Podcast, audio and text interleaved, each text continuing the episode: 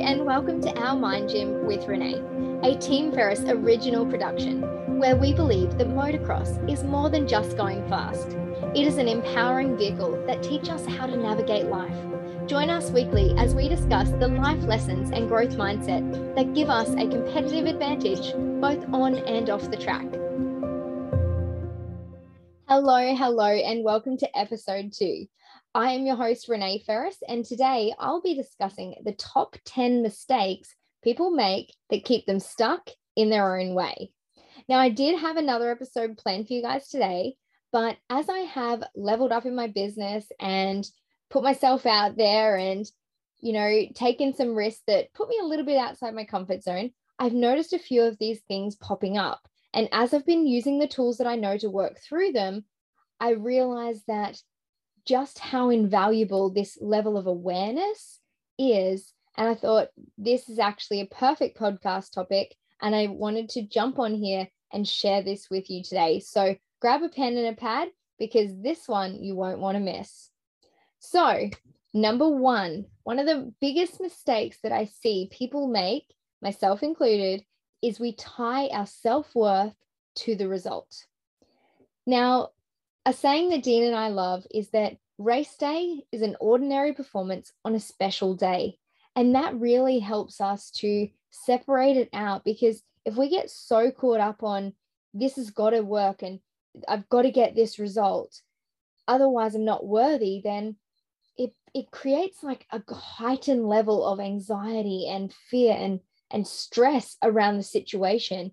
And it actually highly, highly affects our performance because the reality is, the more you want something, the more you fear the loss of it.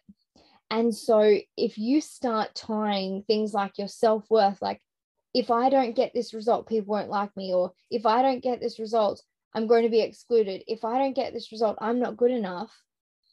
It starts to really affect your ability to be able to focus on the right thing at the right time.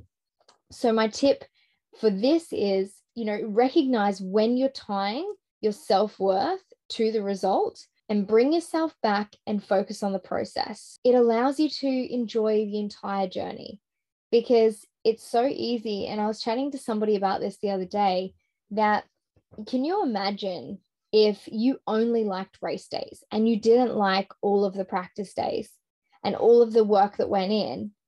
You've got maybe like, let's say 20 weekends a year that we race, that's like 20 days out of 365 that you like, and then the rest is just a slog.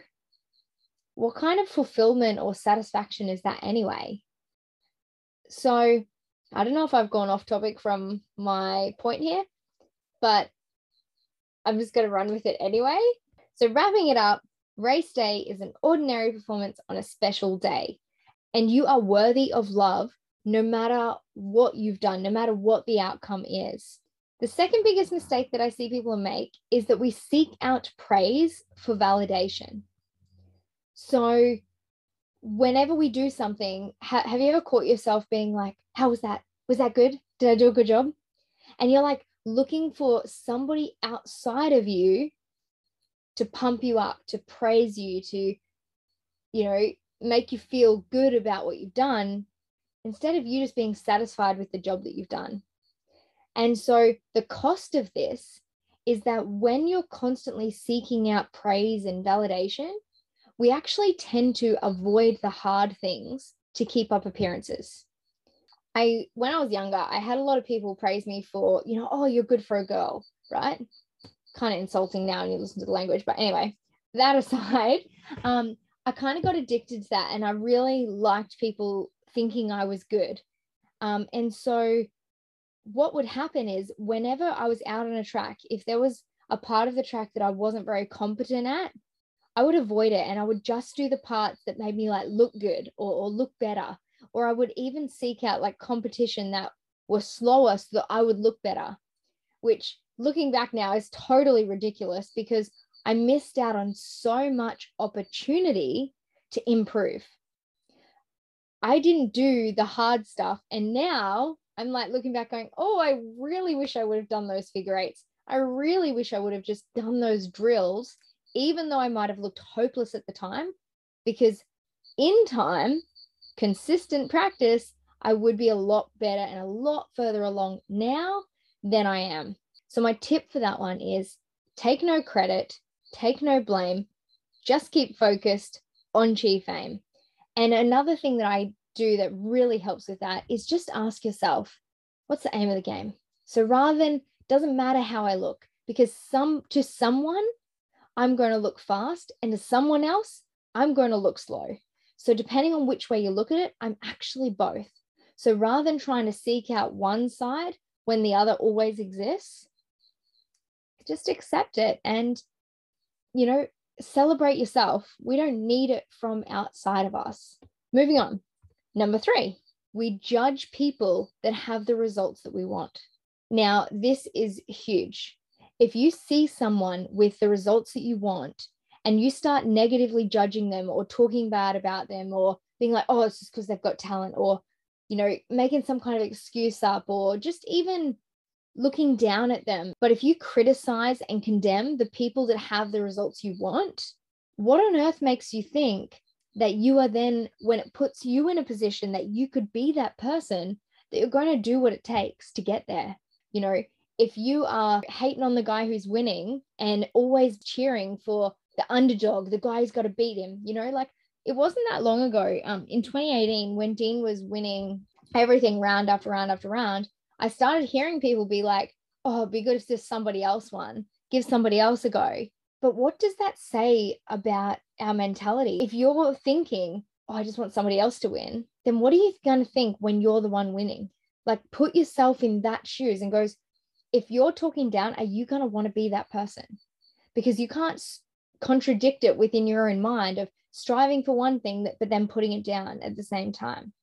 It just doesn't work and it creates conflict in the mind so celebrate others' successes. Number four, blaming external people or events. Now, this is huge. I see at the races that are like at the end of the day or something like that, you'll hear where people are blaming the track. However, let me put this to you this way if you had practiced that specific surface, would you still be blaming the track?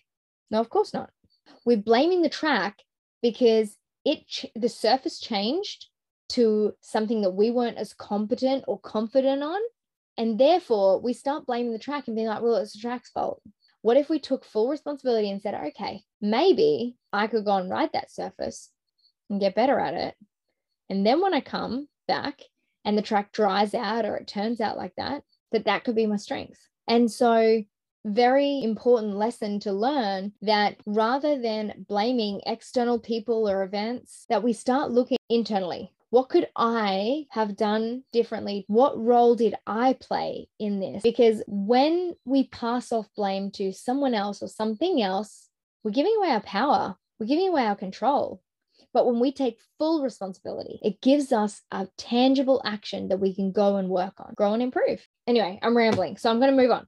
Fifth mistake is fighting for our limitation. How often have you thought of something that you maybe is a challenge for you or you know something that you feel like you're not doing very well at and you just keep talking about it. And then you keep telling people oh but i always do this. I do that. And i just can't do this we actually call it the C word in our house. And that's because I don't want my kids growing up talking about the things they can't do all the time. Because the more that we fight for that limitation, the more that we argue for it, the I can't do it, and we reaffirm it and reaffirm it and reaffirm it, that becomes our identity. That becomes what we believe about ourselves. So, what if instead of fighting for the limitation, what if we use that as an opportunity to spin it? So as soon as you go to fight for it, like you say, oh, I can't do this, what if we just pick up our language and we reframe it? A limitation being, I just can't get a good start. If you keep arguing for that and being like, oh, I just never get a good start here. And then somebody goes, oh, but maybe, and you go, no, no, look, trust me, every time I come here, I just stuff up the start. Not very helpful. But if we reframe that and go, in the past, I'd stuffed up my starts, but I have been working on them and today I'm going in open minded and let's see how we go. And the other thing you could even do is start finding evidence for the other side. So, what are all of the reasons why you could get a good start today? Okay. My bike has good power. You know, my, my engine works good. I trust my bike speed. I've got enough power to get to the corner first. Great. Um, I've got good energy. My reaction time's good, or what, uh, whatever it could be. But find evidence for the other side. Rather than fighting for your limitations, find the evidence for the other side and argue against them, not for them. Number six, trying to do everything at once and overcommitting. Can you imagine when you first start riding, and, and some of you listening may actually be starting to ride for the first time? If you are out there and you've got to think about your balance, your clutch, your throttle, your body position, your the movements, everything on the bike. If you go and start trying to think about all of those things at once and try and literally improve all of them, can you imagine the the mind boggle is trying to go on and the sheer load that you are putting onto your brain at that moment to try and think of all of those things? It just would never happen. You would get so overwhelmed that you end up not actually achieving anything. But if we just break it down to simple one thing at a time and measure the progress and go okay when i go out I'm just going to focus on getting my clutch control. It really hones in that level of focus and allows you maximum capacity, brain capacity to focus on that one thing. Then once you've done that, then you you might come in, have a drink break and then go out the next one. Okay, now I'm just going to focus on my throttle control. And again, that heightened focus has been proven to show huge results as opposed to one. So setting a clear intention and just focus on that one thing at a time and I, I guarantee you that it will make a difference because multitasking is a myth. I might even do a whole um, podcast episode on that. You never know. Seventh mistake stop learning once we find the answer. How many of us have done that where we've learned something and then we've just gone, yep, shut that book. I know that now, moving on. When we do that, we miss other opportunities there may just be another perspective or somebody who just knows it or will say something about it in a slightly different light that might give you a greater understanding of it. But if you just affirm that I already know this, I don't need to understand it again, we close our book and we lose our curiosity. And so I have a saying that I like to hold a strong conviction loosely held. So when I learn something, I hold on to it and I've got it there and I hold that as a strong conviction like, yep, this is what I believe. But I hold it loosely because I want to know that if somebody offers me new insights or I see something different, I want to be open minded enough to go, hmm, okay, maybe that isn't going to serve me anymore, that belief. And I could tweak it and twist it and add on to it and go, okay, now this. And I can learn more because the other thing is, as we go through life and we reach new levels, our old goals become the new normal. And so, there, we then need to step it up a new notch and learn a new set on top of that. And this has been really evident in coaching. You know, like we have a look at the bikes right now are being evolved so much. Every year after year, these companies are spending millions of dollars innovating and researching and learning and improving the bikes that we need to continually adapt. We can't just be stagnant, otherwise, you'll fall behind. So, adaptability is so key. And so, my point here is, you know, keep feeding your curiosity, even when you think you've found an answer. You know, embrace it, use it, either move on to another topic that you want to work on, but keep open and then keep going back and keep learning. Like I know Dean, even today, you know, when we're out at the track, he's still searching for answers. We get off a lap time and he's like, okay, how could I improve that? What could I do? Yep, I already I, I knew that technique. I've nailed that. So now how can I make it better?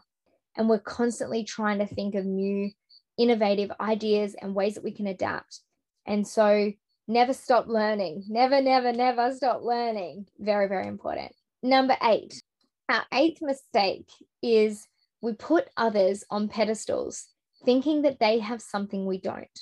There's a beautiful quote by Lisa Nichols that says, Don't make me extraordinary to let yourself off the hook. And I, I really resonate with that because it's like sometimes what we can do is we can put other people on a pedestal, think that they're better than us, think they have something that we don't, and then we minimize ourselves relative to them. And we don't believe that we can achieve what they can. We end up with a fixed mindset of this is what I can do, that's what they can do, we're different.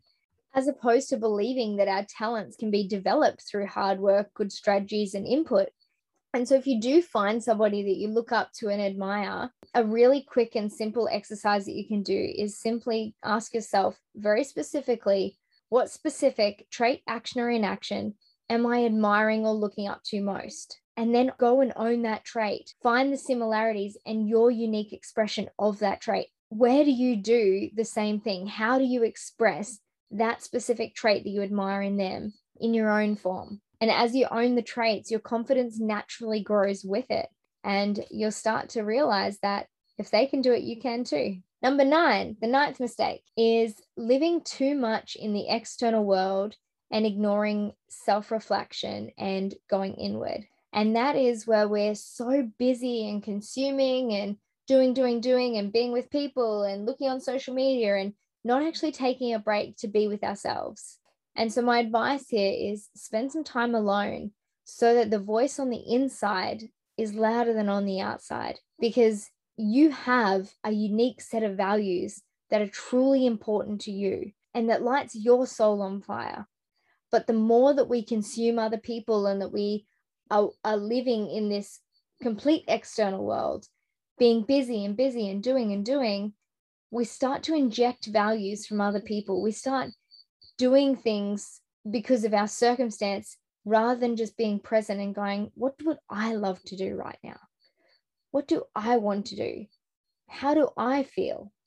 And so I think that self reflection and alone time is critical. And that's why some of the most successful people in the world um, talk so much about meditation and mindfulness because it's so easy to get swept up in life and external situations. And we almost forget that peace comes from within and that no matter where you are or what's going on, taking a moment to just be present and be able to hear your voice because you have an innate wisdom inside of you that is hmm. far beyond what you can get in the external everyday world. Maybe a little bit too philosophical for this episode, but anyway, we went there. so, my final 10 top mistake that we make that keeps us stuck in our own way is working hard, trying to force an outcome, pushing against the tide. So, my tip on this one is know your goal and work towards it, but be flexible on the approach. Sometimes we get so stuck in our way and just almost pushing shit uphill, trying to force something, trying to force ourselves to be a certain way or force a situation instead of just recognizing that maybe the universe has brought us this challenge for another reason. What if we radically accept where we're at, embrace the form it's showing in, and we start flowing with the tide? Because quite often, the more that we push against it and push against it, you might get strong arms swimming against the tide, but you'll go a lot further swimming with the tide. And so sometimes I think that when we are going against the tide, it's almost a sign to go, is this actually what I want? Is this really where I want to be? Because life doesn't have to be as hard as we make it out to be. And when you're on an inspired and aligned path, it's almost like even the challenges are fun like you really lose sight of the whole struggle. The struggle starts to fade and the challenges just get embraced. And it's such a different feel when you can just flow with the tide. And yeah, so I guess what I'm trying to say to wrap this one up is if you feel like you're trying to constantly force something and the struggle is just getting greater and greater, I would take some time and almost go back to number nine and just check in with yourself and really get clear is this really inspiring? Because sometimes the challenge is there to help you grow. The the struggle is there literally to to force you to become stronger. And other times the challenge is there to redirect you, to help align you with something more inspiring, more purposeful, more meaningful. Yeah, I guess I, I just wanted to say embrace the form that things are showing up in and practice radical acceptance and flow with the tide as much as you can. And so that's a wrap for my top 10 mistakes that people make that keep them stuck in their own way. I hope tonight has been insightful for you. Thank you so much for listening, and I'll see you next week.